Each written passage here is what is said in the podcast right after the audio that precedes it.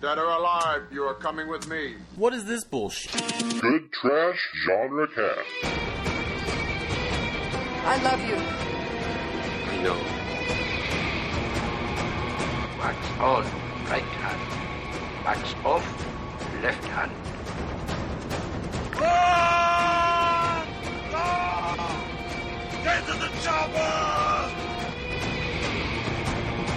I have come here to chew bubblegum and kick ass. And I'm all out of Hello, everybody, and welcome again to the Good Trash Undercast, where we talk about the films that you will never, in this case, always never discuss in a film studies course. This week, we're looking at Denzel Washington's film Fallen, the last of our films in our hashtag ABWD. Always be watching Denzel Movie Marathon. Denzel, we hardly knew ye. And so it is. Um, it's a musical number that we're going to be doing this week um, from Denzel. One of the rare uh, musical turns. He's quite the clogger and tap dancer. Yeah. as we will discuss here in just a few minutes. As he plays a, uh blind pianist in an upscale New York club uh, who falls head over heels for the lounge singer. Yeah, that's the thing that happens. It's weird that Denzel also plays the lounge singer. I'm, Uh, wow, you guys really kept He's that a going. one man band. That was really impressive. I'm really proud of both of you. uh, that's not what this movie's about. no, not not so much. Um, more demons than that.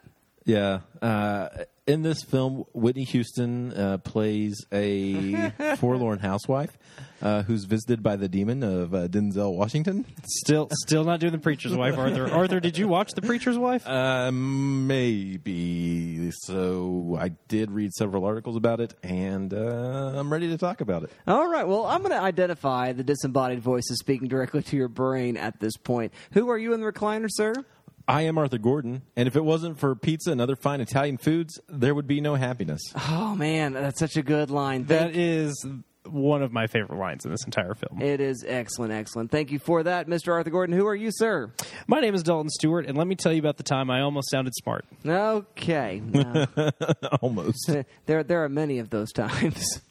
Uh, my name is Dustin Sells, and uh, nah, I don't have a line. I don't want to have a line. I'm not going to have a line. I refuse to have a line. Okay, well, that's your choice. Well, time is on your side. So Time is on, as I was playing for time in that very moment. Yes, indeed, you are tuned in to the Good Trash Genre Cast, brought to you by the Good Trash Media Network, found at goodtrashmedia.com. And uh, what we're going to do here at this little show is we are going to do analysis, not review, of Denzel Washington's film Fallen. What that means, dear listener, is that there will be spoilers. And this is a um, bit of a twisty kind of film, like the Book of Eli from last week. And so we're going to try to avoid those spoilers for the first uh, third or so of the show. What that means is simply this we will have a synopsis from the voice of the cinema, which will, of course, be spoiler free. We will have thumbs up, thumbs down reviews, in which we will avoid spoilers. We will then play our game, which might involve mild spoilers of this film or other films in its orbit, and I think that directly could be possible this particular week. And then we get down to business.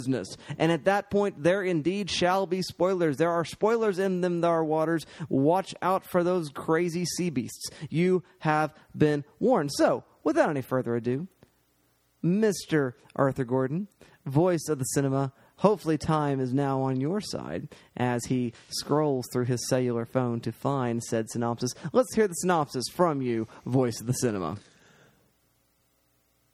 Homicide detective John Hobbs witnesses the execution of serial killer Edgar Reese. Soon after the execution, the killings start again, and they are very similar to Reese's style, filled with peanut butter.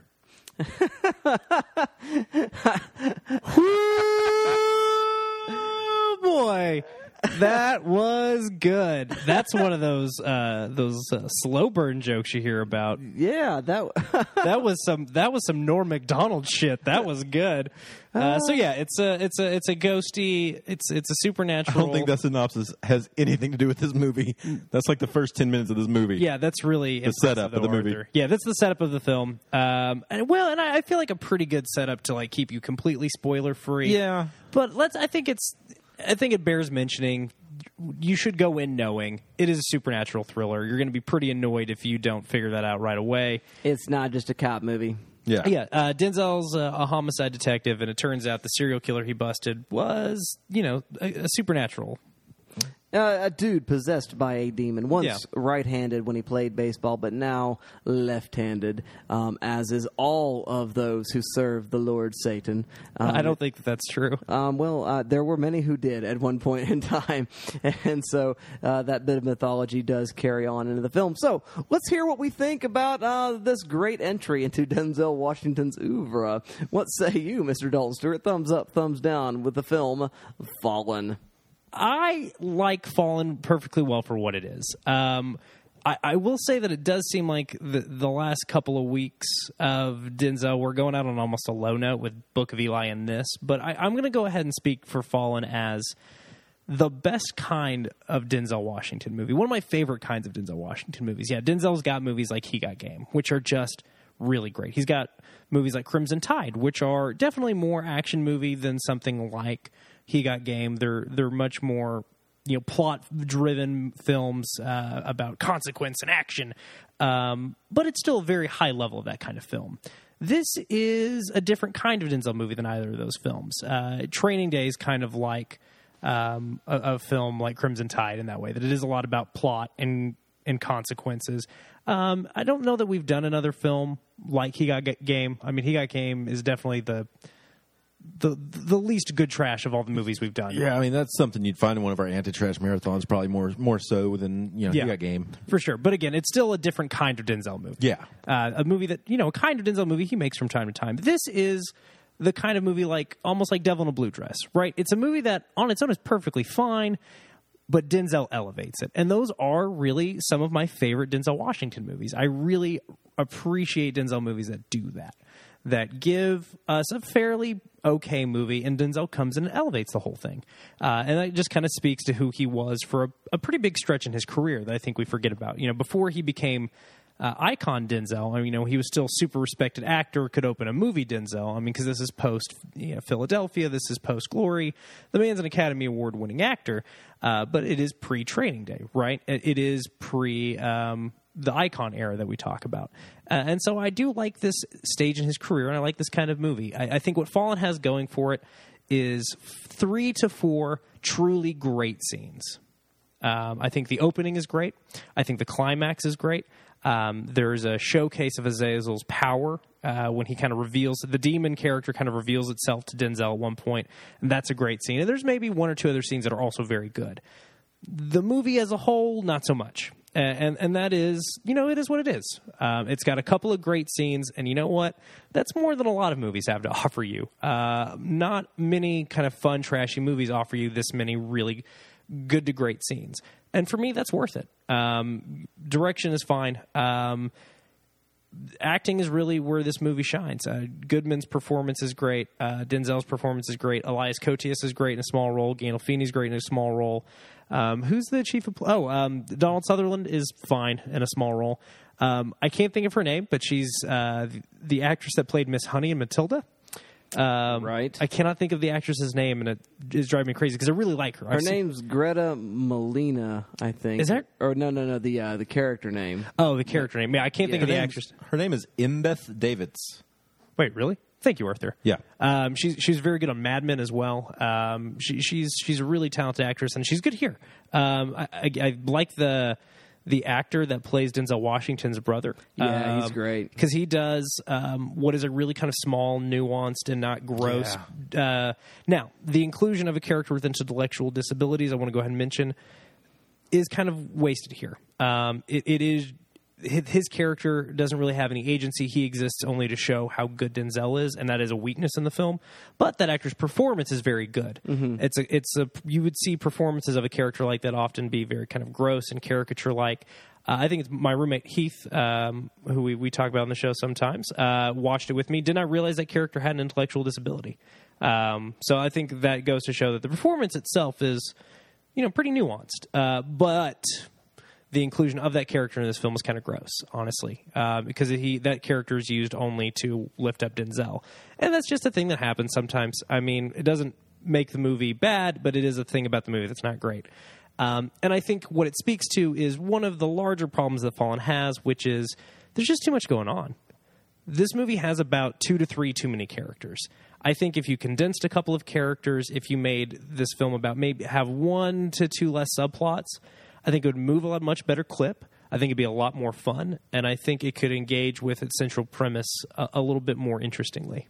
Alrighty, great script doctoring from Mr. Dalton Stewart right there. Oops, I didn't. I don't like doing that. That's okay. It's not a bad thing. Nah, I don't care for that kind of reviewing, but I mean that's that's my thought. There you go. And I, your thoughts are much appreciated. Mr. Arthur Gordon, what are your thoughts? Thumbs up, thumbs down on the film uh, Fallen. Uh, I think it's. Uh, I think it is a. I think Dalton said it best. It's good for what it is. Um, I think you, to kind of you know, speak to this film's placement and why we chose it here. Uh, next week, obviously, we'll be kicking off our annual Shocktober marathon. Uh, we've kind of hit all the highlights of Denzel's career, the different periods, if you will, and so we wanted a film that kind of uh, was kind of a nice roundup. Uh, we've always wanted to do Fallen. It came up a lot uh, in Elson says all the time, and so it's the perfect movie to finally sneak in, and it's a great transition into Shocktober. Um, so for that, I think it's a good bridge. Uh, I, I, I, I like it. I think this is the perfect kind of Saturday afternoon movie. Yeah. and I think it fits that role a lot better than you know a Book of Eli because Book of Eli was kind of sold to be this big, you know, actiony sci-fi genre piece, and it just falls so flat. Uh, and I think this works so much better as this kind of procedural. Well, it's kind of a forgotten film, Yeah. so you're able to go in with no expectations. I This- mean, this is the movie that, as we mentioned last week, and I think uh, speaks to what you're saying. It's it's a perfect cable movie. Yeah, it's. Uh, I mean, it's underseen. It's you know, well, I don't, I don't remember. I don't remember trailers, promotional, anything for this film. Um, but it's really well done. Uh, like you said, all the performances are great. I actually love the casting here for uh, narrative reasons as, as far as intertextuality goes, uh, because of who is being cast. We got Goodman, we've got Sutherland, we've got Gandolfini, and even just speaking back to the movies, we've seen Gandolfini before in this marathon in Crimson Tide, and we know what kind of character he plays there. We didn't know what kind of character types he plays in other films, and so those archetypes all feed into the way we understand this narrative. and so I really appreciate that uh, those casting choices because when we do get to that climax, there are a lot of different directions that could have went, and they all would have worked just as well. I think. Yeah, and I think the the way it does end up working is the best. Yeah. Um, But yeah. you're right. But you're right. I think the the your, the intertextual casting choices are uh, working at such a high level. You're right. It does. It's that really kind of good high level um, blockbuster filmmaking Yeah. or studio filmmaking, where a good studio casting director uses what a an audience expects out of certain actors as red herrings sometimes. Yeah, uh, and so I appreciate all that about it. I think it's very well made. I do think it is very strongly made, uh, very competently made. Uh, the director Gregory Hoblit, though, I think uh, probably didn't live up to the success of his previous film Primal Fear, which I think is a much better film than this. It's it's it's stagier, but yeah, Yeah. it works a lot better. and so you know, you know, take it for what it is. But overall, I think it's a very watchable film. I think it's a very easy to watch film, enjoyable film to watch, and so I'm I'm pretty pro on it. All right. Well, thank you very much for that, Mr. Arthur Gordon. Um, I was disappointed by the lack of musical numbers in this film, um, and also the lack of ventriloquism. But uh, besides that, it was. Now, I, what, I want to say, the, the film is what it is. I mean, that's really it. It it is that yes, you could nitpick bits and pieces, but all the performances are standout. They're they're they're they're all very good. No one's phoning in their work. Um, there there is a it's a very very plotty kind of film with bits of reveal and sort of that you know um, that that hidden bit of narrative where they're they're intentionally um, non-disclosing uh, you know uh, un- undisclosing kind of narrative that that all works for sort of a film noir. I like the set design a lot. I like how dingy this world is, and Yeah. uh, they they make a big deal to make sure the police department looks really kind of gross. So it's got this really Yeah. 40s kind of feel. Uh, when he's down in the, uh, he- I, I guess he's like in the evidence locker, the case room. He's looking through the folders. He's got that really kind of gritty, dirty look to it. I like Yeah, that. and so th- that all works in sort of an atmospheric kind of way. And uh, I love the use of the Ektachrome uh, film stock for uh, the uh, Vision, um, you know, which is great because it's it's a still photography uh, kind of stock that's being used, and it shoots at about four frames for every you know uh, twenty. Uh, it's four frames at a time, basically. They're repeated, Yeah. and so it gives that sort of herky jerky kind of thing uh, that's going on uh, with it. So that that really works really well, and I think it's just a good sort of, sort of stylistic bit of usage of the camera there. Um, I like the, uh, the the extras. The extras are so great when they're doing the uh, touch touching and the demon transferring from body part to body part, which I don't think is a spoiler to say.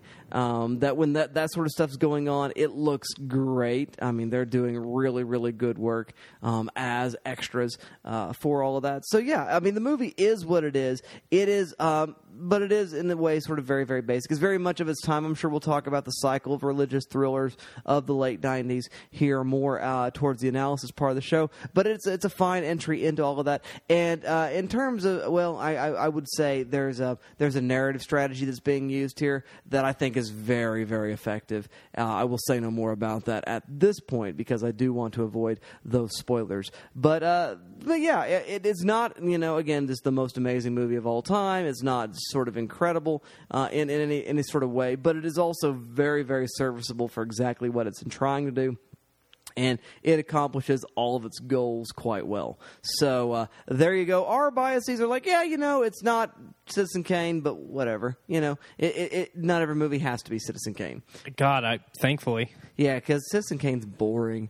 You know what? Fallen's a lot of things. It's not boring. It's, no, it's not that. It's, It's at- fun to watch. Yeah, I had a good time watching. I intended to watch it in pieces, and I ended up watching it all the way through uh, when I did sit down to finally watch it. There you go. So, I mean, that does say something about its watchability. So, our biases are generally just uh, just to the right of pro. Uh, if we're going a left to right, sort of uh, zero to fifty to five hundred to hundred scale, uh, there's where it would happen. So you know where the, we're coming from. But I also want you to know that you can be part of this conversation with us all, and you can do that via those magical means of social media. Dalton, this is the part of the show where you say things about social media. That's right, Dustin. And in this part of the show, I'll say things about social media. That's right, listener. Time is on your side. You can engage with us at your leisure on a variety of internet based forums. You can find us on Twitter. That's uh, goodtrash.com on Twitter at good underscore trash. Where else can you find good trash media, you say? Well, I answer that you can find us on Facebook. That's facebook.com forward slash GTM. And one more time, since I screwed it up a second ago, Twitter at good underscore trash. Lastly, if you do put this show in your ears through, you know, iTunes or Stitcher Radio or however, uh, you know, rate, review, and subscribe to the show on that platform uh, because it does increase our visibility and lets people know what we're about. Um, that's that's all that we really care about. Um, let people know what we're about, and uh, maybe they'll find it and they'll, they'll be into it as much as we are. And uh, let us know if you're still into it, and if you're not still into it, why. And um, yeah, we like that feedback. Give us give us your your, your tasty takes. If I don't want any hot takes though. if if everybody loved to listen to Dalton talk as much as Dalton loved to listen to Dalton talk, we'd be a lot bigger right now. Oh man, that was rough. That was that was sick burn. Oh. Damn, I was just trying to man. whew. Okay, I, I was just trying to keep my energy up during the really boring part of the show. Hey, do you want some aloe vera? Uh, yeah, I do badly. okay. Well, we we need to hold Jesus, hands. Arthur, I give and I give and you take and you take. And you talk and you talk.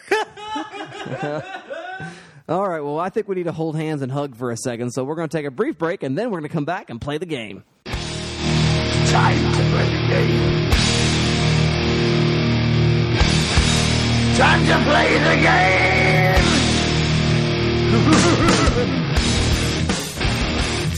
And we're back with this week's metagame in which we rank our ABWD films. That's right, ranking ABWD films brought to you by Fallen and more specifically Denzel Washington. Denzel Washington, thanks for being the best. Yes, indeed. Thank you very much, uh, Mr. Washington. So the way we're going to end up handling this is we're going to talk about the bottom five. We're going to list the bottom five, the bottom five. and then we'll talk about our top. five. In the interest of not being here all day. Okay, so all right. Um, I guess I'll just go to you first, Arthur. What's the bottom five? All right, from worst to better. I'm putting Book of Eli at the end. I'm going to follow that with American Gangster. Now, I want to. I do want to say that there's kind of a jump between Book of Eli and everything else. I do want to say that. Yeah. Um, so Book of Eli, American Gangster. I'm going to put Fallen uh, next. Then I'm going to put uh, Devil in a Blue Dress, and then uh, Training Day. Those are my bottom five. Is that five? That's five, yeah. Okay, yeah, That is Yeah. five. All right. Whoa. That's my bottom five. Interesting choice. In, in, very interesting choices. All right, um, Dalton, what's your bottom five? My bottom five uh, looks pretty similar to Arthur's. Down down at the very bottom, we do have Book of Eli, uh, followed right by American Gangster, and yeah, there's a pretty big jump um, in quality in terms of how much I like them. Pretty much the same, honestly. I like them enough. about the same. Uh, American Gangster is definitely better than Book of Eli, but I'd rather watch American Gangster again. uh, yeah, that's fair. I think I'd probably glean just seeing how much more Dustin liked it than us makes me kind of re- want to rewatch that extended cut. Um, I've gone ahead and tied Fallen and Manchurian Candidate. I like them both uh, about the same. I both think they're very good in places.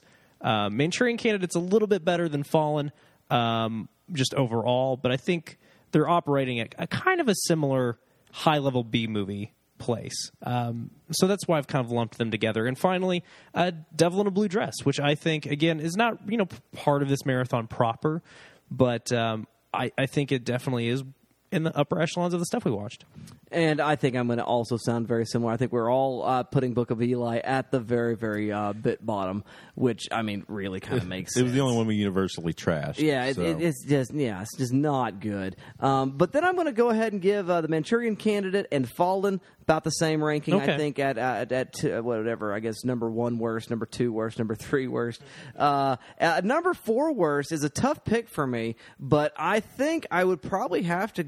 Man, that's a. T- I think I'd go with Crimson Tide, um, despite the fact I like it, and then Devil in a Blue Dress. Okay, so for me, I'm, I'm curious. Um, how big is that leap between Eli and Manchurian and Fallen? For Oh, you? it is. It is. It is one uh, great leap for mankind. okay, because Yeah. I remember you liked Manchurian Candidate quite a bit. I do like Manchurian Candidate. probably more than Fallen, kind of similar to me. Yeah, I think I yeah, I definitely like it's, it better. it's it's got like a hair's edge on it. but it's got a it's it is a bit messy though as well. Yeah. and so I mean that's fair. And then Crimson Tide is still good, but it is in some ways it's very just is what it is. It's very stagey, you know, in some ways, and so it does it does not necessarily completely hit on all cylinders as an action film, um, and the CGI doesn't age great. So I mean that's that's generally uh, where I come down on all of that. So let's go ahead and hear your top three, um, Arthur. There's three left. What are they again? Uh, I, at number three, I, I put Manchurian Candidate. I enjoyed it quite a bit. I, I think it's an interesting film. it's really strong. Yeah. I think uh, there are a lot of interesting uh, themes, especially in you know light of today's political climate, that work very well. Uh, some great performances, not just from Denzel, but from Schreiber and from Meryl as well. They're both, I mean, they're all three just killing it. I think, uh, and so I like a lot uh, what's going on. I think uh, Denzel's that's one of my favorite Denzel performances in that film. I I think the way he kind of parlays his known techniques and uses that to deliver a different type of performance uh, elevates a lot of that movie. And then you've got you know uh, Demme is just kind of a master, and we're kind of echoing a lot of the the visual style of, of Silence of the Lambs, and you've got the cinematography of Tak Fujimoto. Uh, but it looks great, and so I really, I, I just really liked it. I, I, I thought it was an extremely solid film uh, that I gave a second chance to, and enjoyed it. All right. Well, thank you very much for that, Mr. Arthur Gordon. What's your number three, Mr. Dalton Stewart? At the bottom of the best of the best, I have gone ahead and placed Training Day. Um, I don't feel like we need to spend all day here talking about it, but it was hard for me because I actually wanted to cut it out of the top three just because I spent so much time talking about it and my, my time talking about film. But it means a lot to me. You know, it's a, it's a film that is important to me not just for sentimental reasons, but also important to me in terms of when I discovered Denzel, really. And I think that's why, for me, it had to be in the top three because it is really the movie that taught me about how great Denzel Washington is. And it's also the movie that taught me how much I like crime film, and it's the movie that taught me how much I like Ethan Hawke.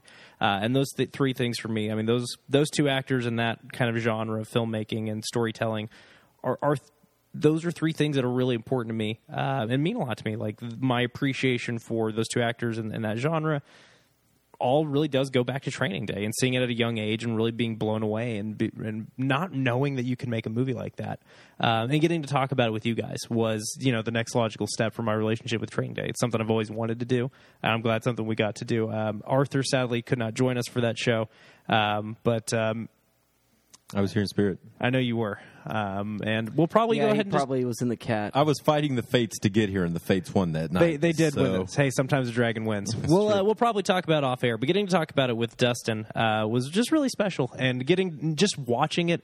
There's such a different experience watching a movie for the show, knowing Yeah. that we're going to talk about it together than any other time I watch a movie. So Training Day's got to be in the top three, man. There you go. Um, I'm going to go with number three with American Gangster. And again, I did like this movie quite a bit more than you guys did, and I understand that. But it is hitting a lot of the uh, buttons of things I just generally like. I like these sort of novelistic tellings of the story of the rise and fall of a, a, a crime syndicate uh, or a crime leader. And so, and uh, Denzel again is just killing it in his role there. Russell Crowe is also very, very good in the film, and it, really the rest of the supporting cast is fantastic. Also, I just love the conversation between the real events and the fake events. I love the sort of dialogue that is found in like the man who shot Liberty Valance. When you run up against a legend and you run up against the fact, you always print the legend, and how that is important. And it's an, it's an, it's a neat conversation to be having. And uh, I think uh, again, it's provided uh, well by the film American Gangster. And so, uh, for my money, I know you guys uh, did not be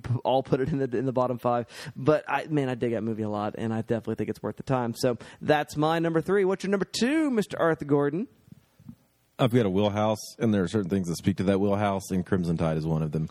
I think it is a superb uh, suspense film. I think I like Tony Scott a lot. I, I really do, and I think he is a master of that sort of a genre action film that he was so, uh, you know, well known for, and it's something he worked with Denzel so often on. And I think Crimson Tide is probably the peak of that. I think that's really kind of sets the tone for their career, and I think it's underseen, and I think more people need to see it. But I think it's firing on all cylinders. I'm also a sucker for two actors just going head to head mm-hmm. and going all out and going over the top. And I think him and Hackman just have at it, and it is a blast.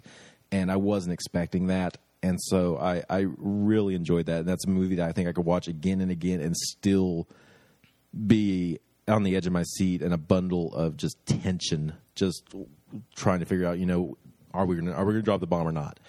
And so I appreciate that, and I think it really stands up uh, uh, outside of its its time in, in the early '90s. There you go. Well, thank you for that, Mr. Arthur Gordon. What's your number two pick, Mr. Dalton Stewart? My number two pick is also Crimson Tide. I could see that Uh, face yeah. of agreement there. I yeah. just, I Dustin, you mentioned it's a little bit stagey. I kind of like that about it. Yeah. I kind of like that it is, as Arthur mentioned, it is kind of grand, and Hackman and Denzel are both kind of showboating a little bit, uh, and so is Gandolfini, and so is uh, Viggo. I mean, everybody is kind of on the same wavelength in Yeah. that film, and they are they know that they're all doing kind of stagier performances, and I really like that aspect of it. And again, it was just such a fun discovery for me, not only as a Denzel Washington film, but also as a Tony Scott film.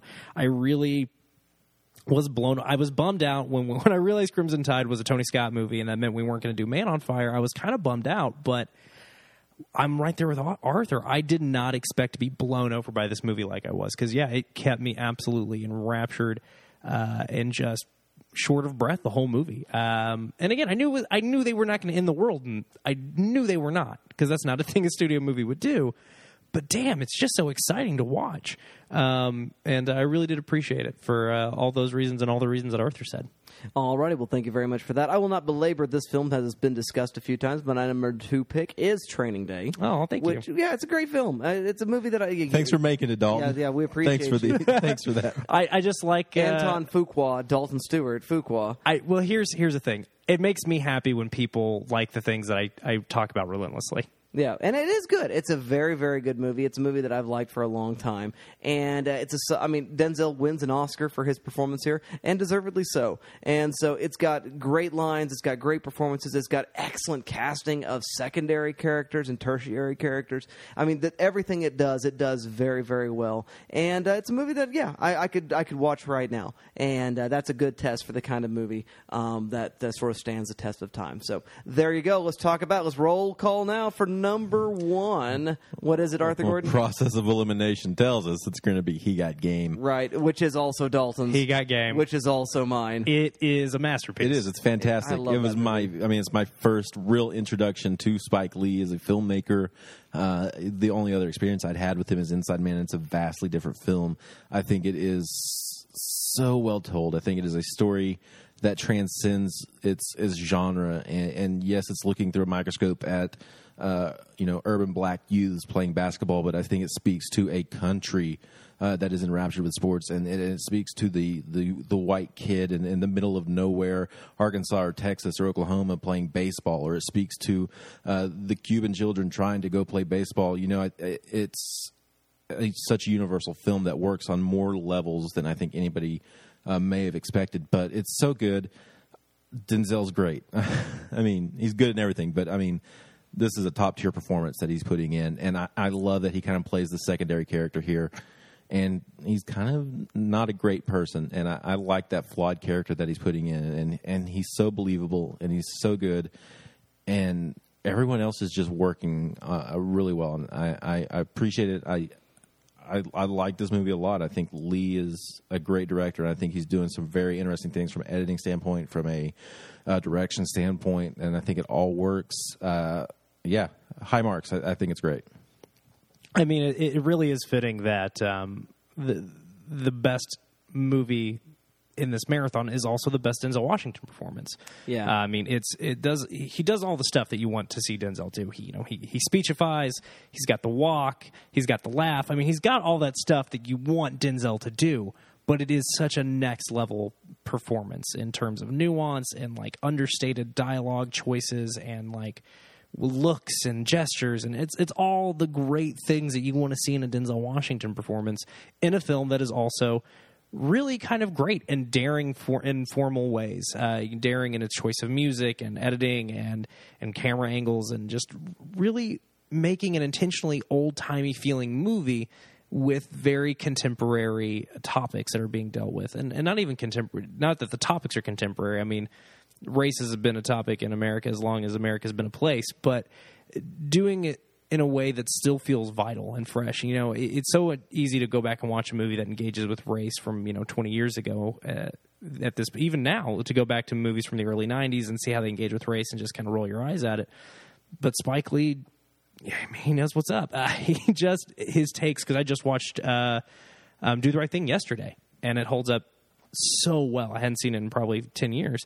Uh, it holds up so well, and he got game does as well. I mean, it just he does such a good job of speaking to timeless issues and speaking to them in a timeless way, in a way that's just really mind blowing.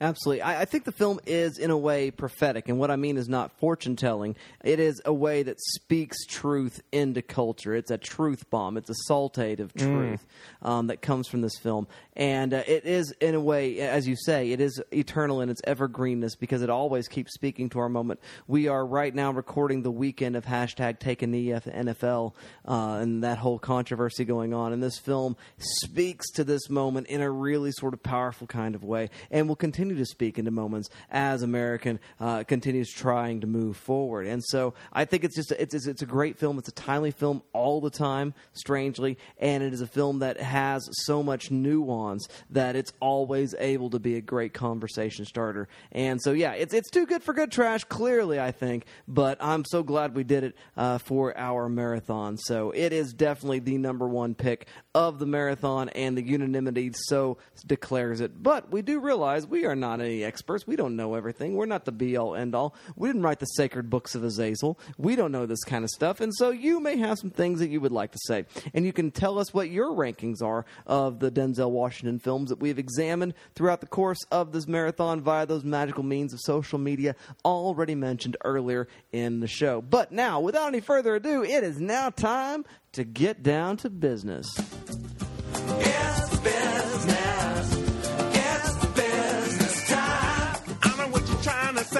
To say it's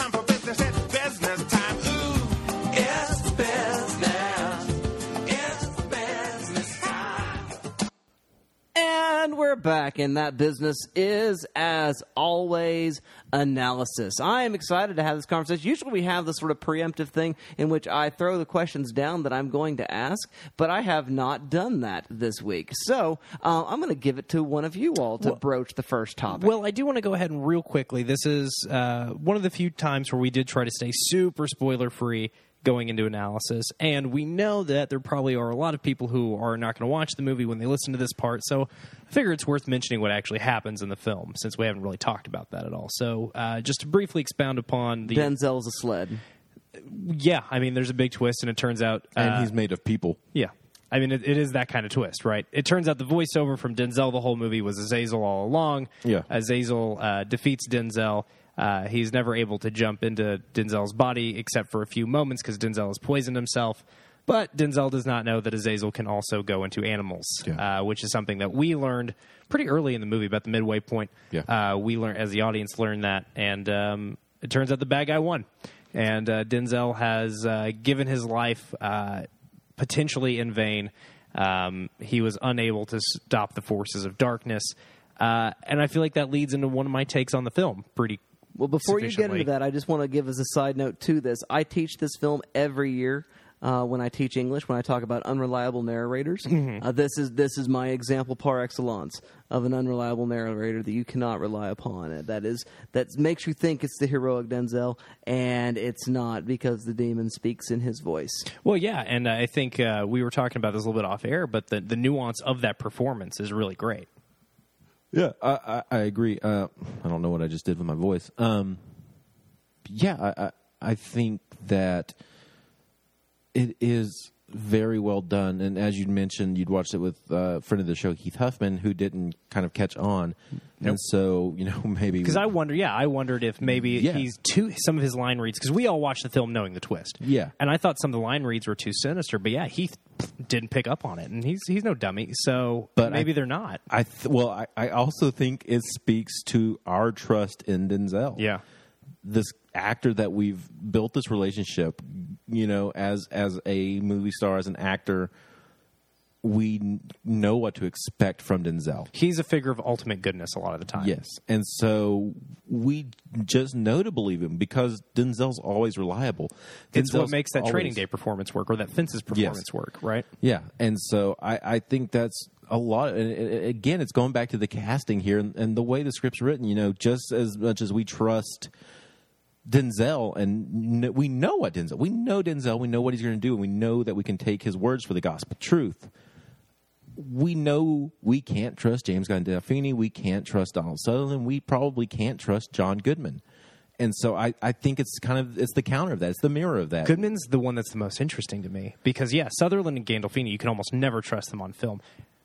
With Goodman, you get about a 50-50 split about whether or not he's trustworthy, uh, and I think that's what makes him so good as the partner. Yeah, yeah, and, and, that's part of it. You know, the big twist is obviously you know John Goodman's so sweet. You know, we don't want it to be him. Yeah. and, and so, but yeah, I, I think it works because you're right. I mean, he could be the, or it could not be, and that's just a testament to. I mean, Goodman's so fun. I love John Goodman in everything, and he's he's such a sweetheart, and he's also such a brute, just a garish brute, and I love that he can go both ways and, and make it work so well. Yeah. But uh, yeah, I, I I think that that narration choice is is very interesting, and I I think it there's maybe a bit of like a black humor to it once you watch it again. You just kind of knowing, you know, there's that smarmy playfulness about Yeah. Azazel Yeah, that, it- that we see so well with Elias Koteas, and he does so great.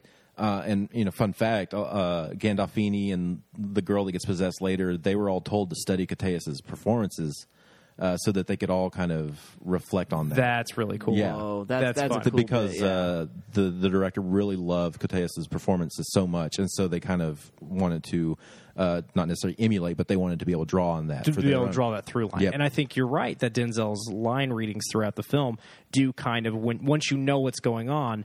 And that's the part for me that I was like, how is this not so fucking obvious? Because even early in the film, his patter in the VO is kind of similar to Elias Koteas' patter.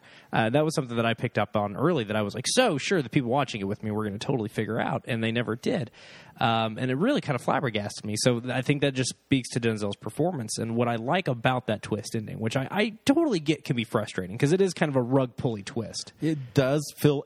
I think it's more of a cop out if we don't know that he can go into animals. Like I feel Yeah. like since we've seen I it think once, it's an easy detail to miss, though. It is. It is. Yeah.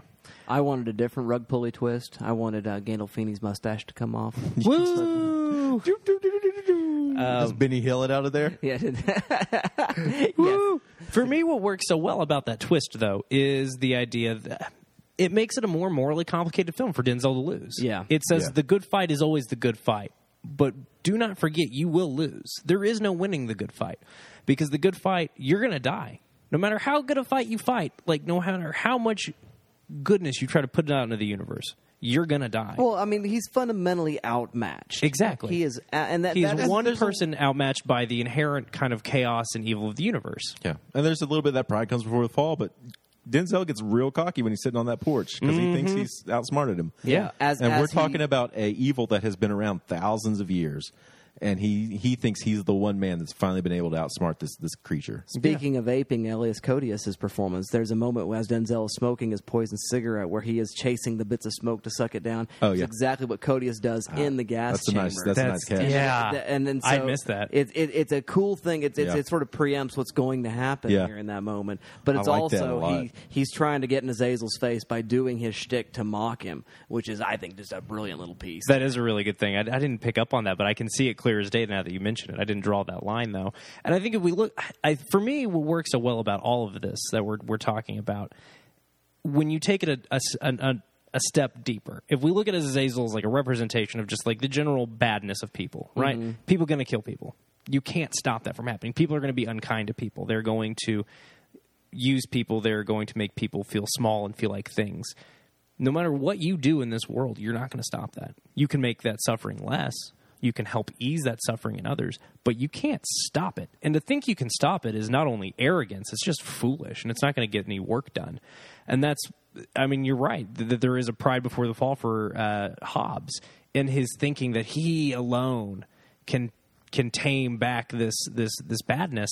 Nah, man, all you did was keep your nephew safe, and you know what? Sometimes that's enough. That's and that's that's to me what I think is so special about the film. And I think I don't know that the film sees this, and I don't really care. But for me, watching the film, I was like, Hobbs gets to go out thinking that he won, and that's better than what actually happened. What actually happened well, what actually happened is that he kind of lost, but it's its own victory. But Hobbs as a character would never see that as a victory. Yeah. and that's my reading is that with him finally able, with him successfully taking everything away from Denzel's character, he's like, all right, fine, fuck it, I'm gonna leave him alone. Like, he- I don't, I don't think Azazel goes after the kid. I think the kid remains safe. Yeah. and that's the small victory. as he did the daughter, you know, the daughter he leaves alone. Exactly. Don't I know you? And so the, he does move on after he's done playing his game and having his fun. yeah, he he picks a life to ruin, and once he's ruined that life, he's like, all right, well, I'm I'm gone now. And I do love your reading of Azazel as not necessarily, you know, a, a mythological or demonic, demonic kind of creature, that it is this sort of embodiment of chaos. Because I think one thing that can sort of uh, off put some viewers the film is that you might not, you might think that the only way you can dig this is if you're into, uh, you know, again, sort of Christian cosmology. And uh, and I want to say this that there is some great writing right now that I think would appeal to people who don't necessarily believe, and that's the idea of the supernatural as not the real, but as the virtual. And I think I've talked about this on the show before, where the virtual is not that which exists, it's that which insists. It's that which continues to speak back into human relationships and human culture. It's a construct that uh, sort of takes on its own personality. So as groups of people gather together and they begin to put together society, there are these constructs that put together sets of values that are uh, the moral good, and there are also these sets of values that are the moral evil, and that those things have to be battled against and they have to be resisted. They have to be again sort of interrogated and questioned, and they have to evolve and uh, endure progress as society continues to evolve. And but they continue to keep speaking back into culture, saying, "Wait a minute, just because we can doesn't mean we should." And there are these things that we keep doing, and just because it's always happened this way doesn't mean it necessarily has to be. And so that resistance comes out of a thing that is sort of unkillable. It is a sort of thing that's ancient. It is this thing that is sort of in the in the human perspective. It, is eternal.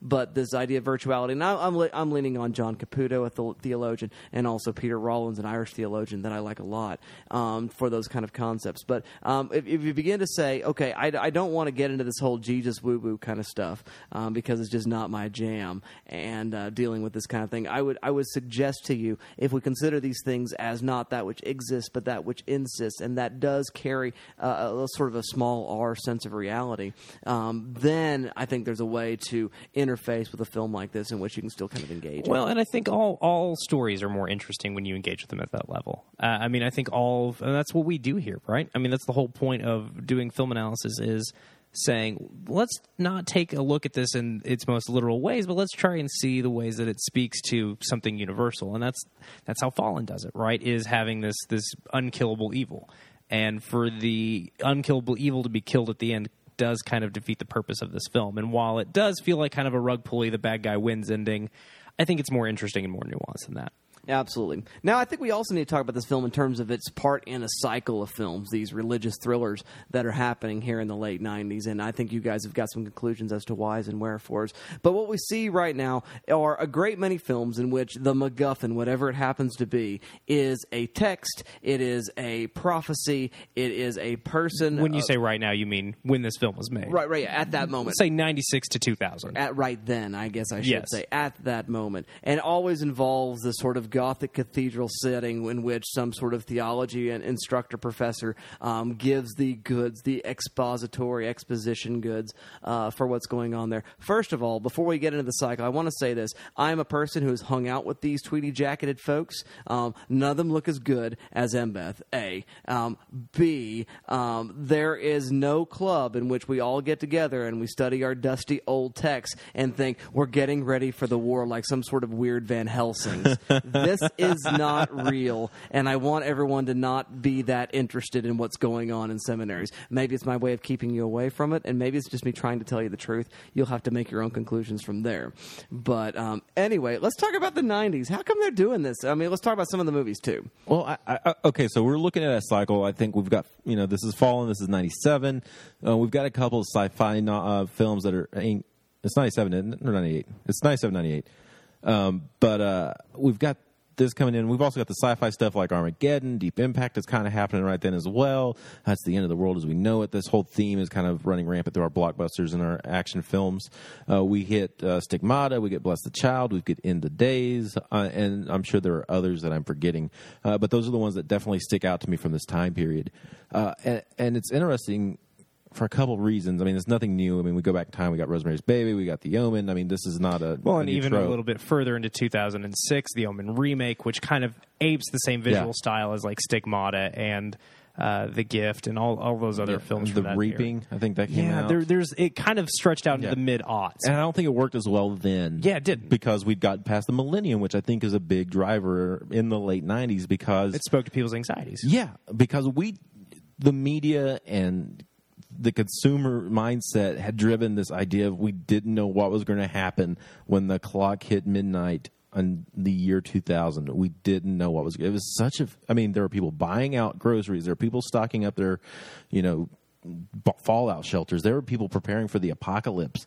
And this, these movies definitely played on that so much. You know we thought all of the personal data was going to be lost and the computers were going to be completely reset and we were going to be going back to some sort of primitive stone age. And it was so looking back it's hilarious uh, but at the time there was a lot of uh, people very anxious about this time Well, and you're you're right that it's hilarious because as you look at this cycle of film, right, evolving forward into films as you know, I mean, we go forward from Fallen to Book of Eli, right? Films stop being about preventing a potential biblical apocalypse, and films start to become about living in an apocalypse or um, living in the the end of the world war Yeah. after a lot of post-apocalypse and mid-apocalypse movies. Uh, you know, Mad Max: Fury Road. Um, you, you um, obviously there's tons of the Divergent movies. I'm not even going to go bo- go through the trouble of listing them. My point is, in a world changed by um, you know recorded footage of large scale terror attacks and uh, refugee crises um, energy crises uh, um, natural disasters and humanitarian crises resulting from those climate change all of these things really a lot more serious than how are the computers going to handle the date change things that are actually like real in your face yeah apocalyptic feeling things that are happening. Um, and you get that from you know 2001 to now. We've had almost 20 years of unmitigated shit show, um, and it it changes the kind of ways that we engage with end of the world anxieties. Well, And it was the last time in which we really began to take some of these end of the world predictions seriously from the religious uh, sector of society. Yeah, yeah. You know, we because it was a big odometer kind of uh, uh, rollover, which it turns out to be completely. You know, doesn't matter because the calendar is arbitrary to start with, and also Yeah. Christ's birth was probably six BC anyway. So yeah, we're off by a little bit anyhow. But all of that being said, uh, we were taking it very serious because I mean, really, I mean, today is is Sunday, uh, the what, the twenty second, twenty third, what day? 24th. twenty fourth. Uh, on the twenty second uh, yesterday or twenty third yesterday, the end of the world was supposed to happen again. If you guys don't remember, there was a big Yeah. thing on Facebook, and again, but really, no one paid attention. It was just one of those silly silly things. We had a solar eclipse, and there were some wackos who were talking about this being the sign of the end of days. Um, th- this is, we don't take that kind of madness seriously any longer. And, or we just ignore that we're already living in the end of the days. yeah. Woo! But yeah, it, it- it's it's a thing where uh, those sorts of ways of telling the story don't take the same kind of hold. The the, the apocalypse of the uh, of the zombie film Yeah. become, begins to sort of override that. Yeah, exactly. The the you know your twenty your twenty eight days later, your day after tomorrow's is your twenty twelves, your Mad Max Fury Roads. These are the things that take over. It is living through an absolute calamity or living in the aftermath of a calamity. It's not the idea that you can prevent a calamity, and that seems to be what a lot of these movies focus on. End of Days and Fallen, especially. Um, but but really, a lot of these films deal with trying to prevent a calamity, right? Whereas as we've gone further, these same kinds of films have really evolved more into calamity films, and I think it's an interesting place for a cycle to go. Yeah, uh, but I think Fallen stands out a little differently because it the focus so much, like you said, with End of Days or with a, a you know Stigmata or Bless the Child, it's about stopping the apocalypse. But we never get that sort of motivation from Azazel in Fallen. It's n- Yeah, never, Denzel mentions it like once, but you're right. For Yeah. Azazel, it never comes up. It's not. He's he's almost like a Loki type character, right? He's this kind of mischievous entity that's just there to create havoc and move on with his life after he's ruined somebody's you know life.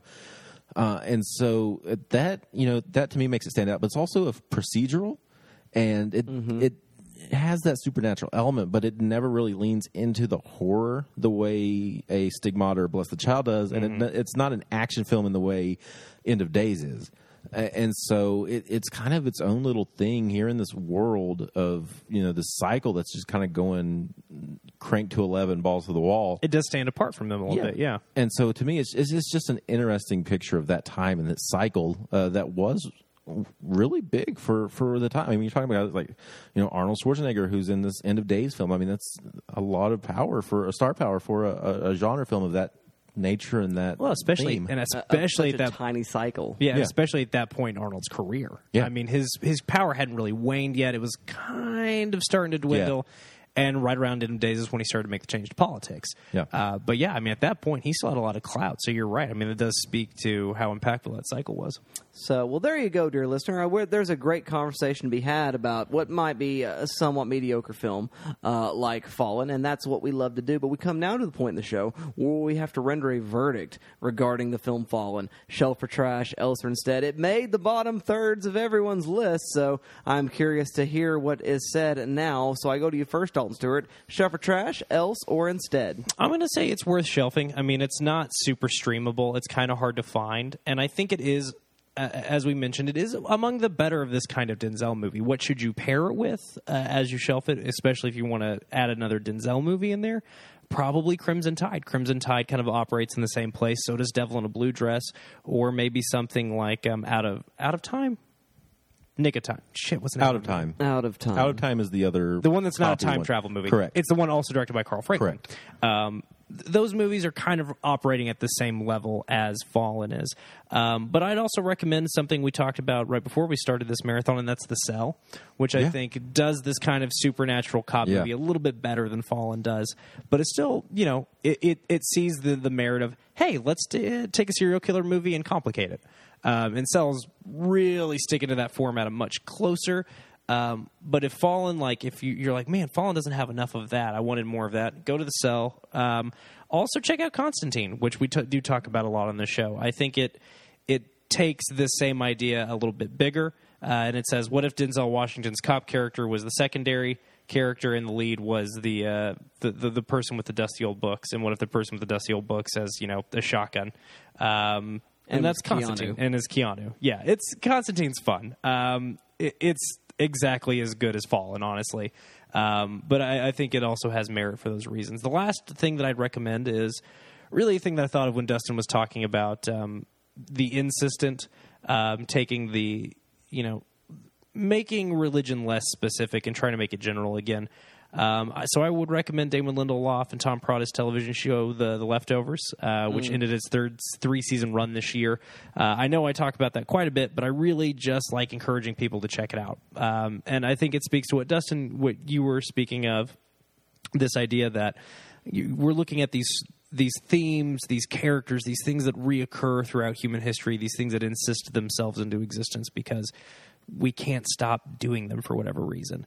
Um, and, and I think the leftovers engages with that in the same way we were talking about it. This idea of let's go ahead and not do what Fallen does, and instead of putting a name to something, let's kind of dance around some religiously slanted stuff to speak to human spirituality and human grief uh, in ways that nobody's doing right now. Very good, very good. Thank you very much for that, Mr. Dalton. So, what do you say, Arthur Gordon? Shelf or trash? Else or instead? I do want to shelf it. I, I think this is an underseen movie, and I think that's sad. I think more people should watch this movie um, because it, it is it's fun and it's kind of different uh, for what it is, and it's an interesting way to marry this procedural with the supernatural, and so I kind of appreciate that about it. Um, so yeah, watch it, uh, shelf it. I'm I'm I'm about that. Uh, else, I've picked three films where evil wins. Uh, Oh, the go supernatural evil wins. Ooh, I like this. Uh, and so the first is about a true crime detective uh, whose uh, whole family gets murdered, and that is sinister. Nice. I, I want to pair that also with uh, the movie where death wins and Final Destination uh, before Nice. the uh, franchise went off the rails. Uh, and finally, I, I I would also suggest Oculus uh, from a really hot Yeah. up and coming director, Mike Flanagan, who we might be revisiting next month. Um, but yeah, I, I think those are three movies. They all kind of have that supernatural element. They all probably lean a little more towards, obviously, more towards horror. Um, but I, I, I like when the good guy doesn't always win, and I think that's a nice way. And I think horror is one of the only genres that can kind of get away with that and not make people mad. And so I think you're that's absolutely the way right. we have to go. Let's do that. But I, I, I think it's interesting to kind of uh, watch the battle unfold that way uh, because the good guy doesn't always win, and I think it's important to remember that. Absolutely, absolutely. Thank you very much for that, Mr. Arthur Gordon.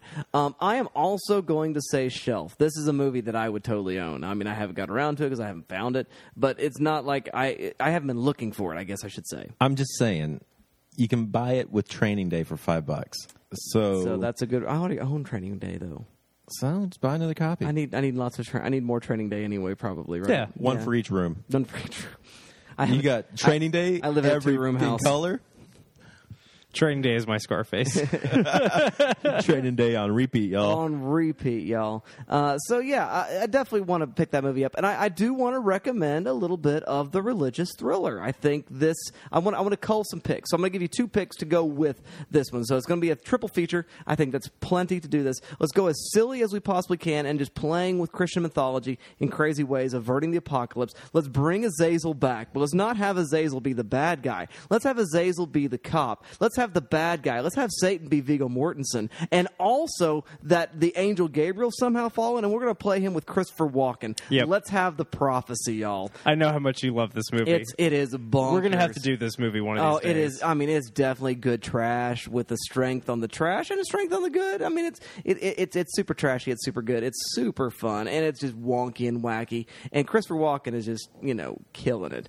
Good times uh, to be had by all. I think in terms of a serious conversation about religion and its insistence, persistence, existence, uh, all of those uh, sort of transitive verbs that we can think about, and just a conversation about what's going on. I think you could do no better than Stigmata. I think it's really the strongest film from the cycle. Really? I really like it a lot. Bless Blessed Child's very close for me as well, but I think uh, if I had to pick between the two, I think I'd pick Stigmata, um, despite its you know uh, sort of overbearing Catholic imagery at times. Uh, it, it- it's just it's it's a very very um, interesting film. Uh, if you're going to have a theological, con- I would I would say somebody who's into the Dusty books, make them watch the movie. They'll probably cry a lot, but do it anyway, and then have that Dusty book conversation with them, and I think you'll have a good time uh, with this. Talking about Gnostic Gospels, talking about the meaning of the Gospel, talking about again sort of supernatural uh, occurrences and uh, those kind of things. I think Stigmata is, I think it holds up, and uh, that's a movie we ought to revisit too, for that matter, um, for the good trash honor cast because it's definitely in the good trash category as well. So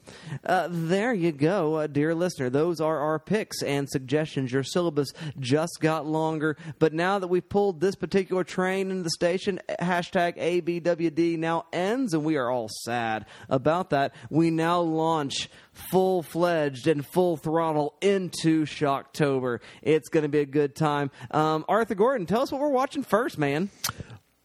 Next week, Whitney Houston goes back to high school. God damn it, Arthur! We're not doing the preacher's wife. Okay. Uh, well, Neve Campbell transfers to a different high school. Now we're talking. Where she joins a coven of witches Shit, in yeah. The Craft. I'm so excited. I've never seen this movie, and My I've wanted to first for so real long. date in which I got into a car and drove to somebody's house and watched a movie was this film. Pretty Noise. Much, pretty much most of the girls I've ever had a crush on liked this movie, and somehow I've never Checks seen out. it. Yeah, I know it Checks does. out. Shut up. I'm aware. My point is, I've been wanting to see this for a very long time. It is super up my alley. I don't think I ever saw it. I think I remember being I on like didn't. Fox or something one night, maybe watching a few s- minutes of it. But yeah, I never got around to it. It's it. one of those movies that I'm like hyper aware of, like even down to like plot events. I'm Yeah. kind of aware of. I've and really- I've just never seen it. Well, I've really been wanting to re- uh, watch it since uh, I, I know the faculty's pretty talks about it a lot. they and- did an episode that touched on it. The faculty four. Yeah, they did a witches episode. And it was good. Yeah, and, yeah. and Alex West is obviously working on her new '90s horror book, and I think this is going to have a chapter or so, and so that's kind of been on my mind, and so I'm, I'm excited. I'm interested to watch this. Yeah, I am. Too. I haven't seen it since that date. So uh, this is gonna be so. much Did you fun. actually watch it during that date? some. Fair enough. I'm so excited to talk about this movie. So, uh, well, there you go, dear listener. We're going to talk the craft next week. Um, so, whether you are fallen and already in that state, or you're w- dipping your toes in the Satan's brew, I guess, uh, for for the craft, or you're just interested in having a conversation because that's what the movies are all about. It's all about more than that 90 minutes in the bucket of popcorn. It's about the conversation. So, you keep watching, we'll keep talking, and we'll see you all next time.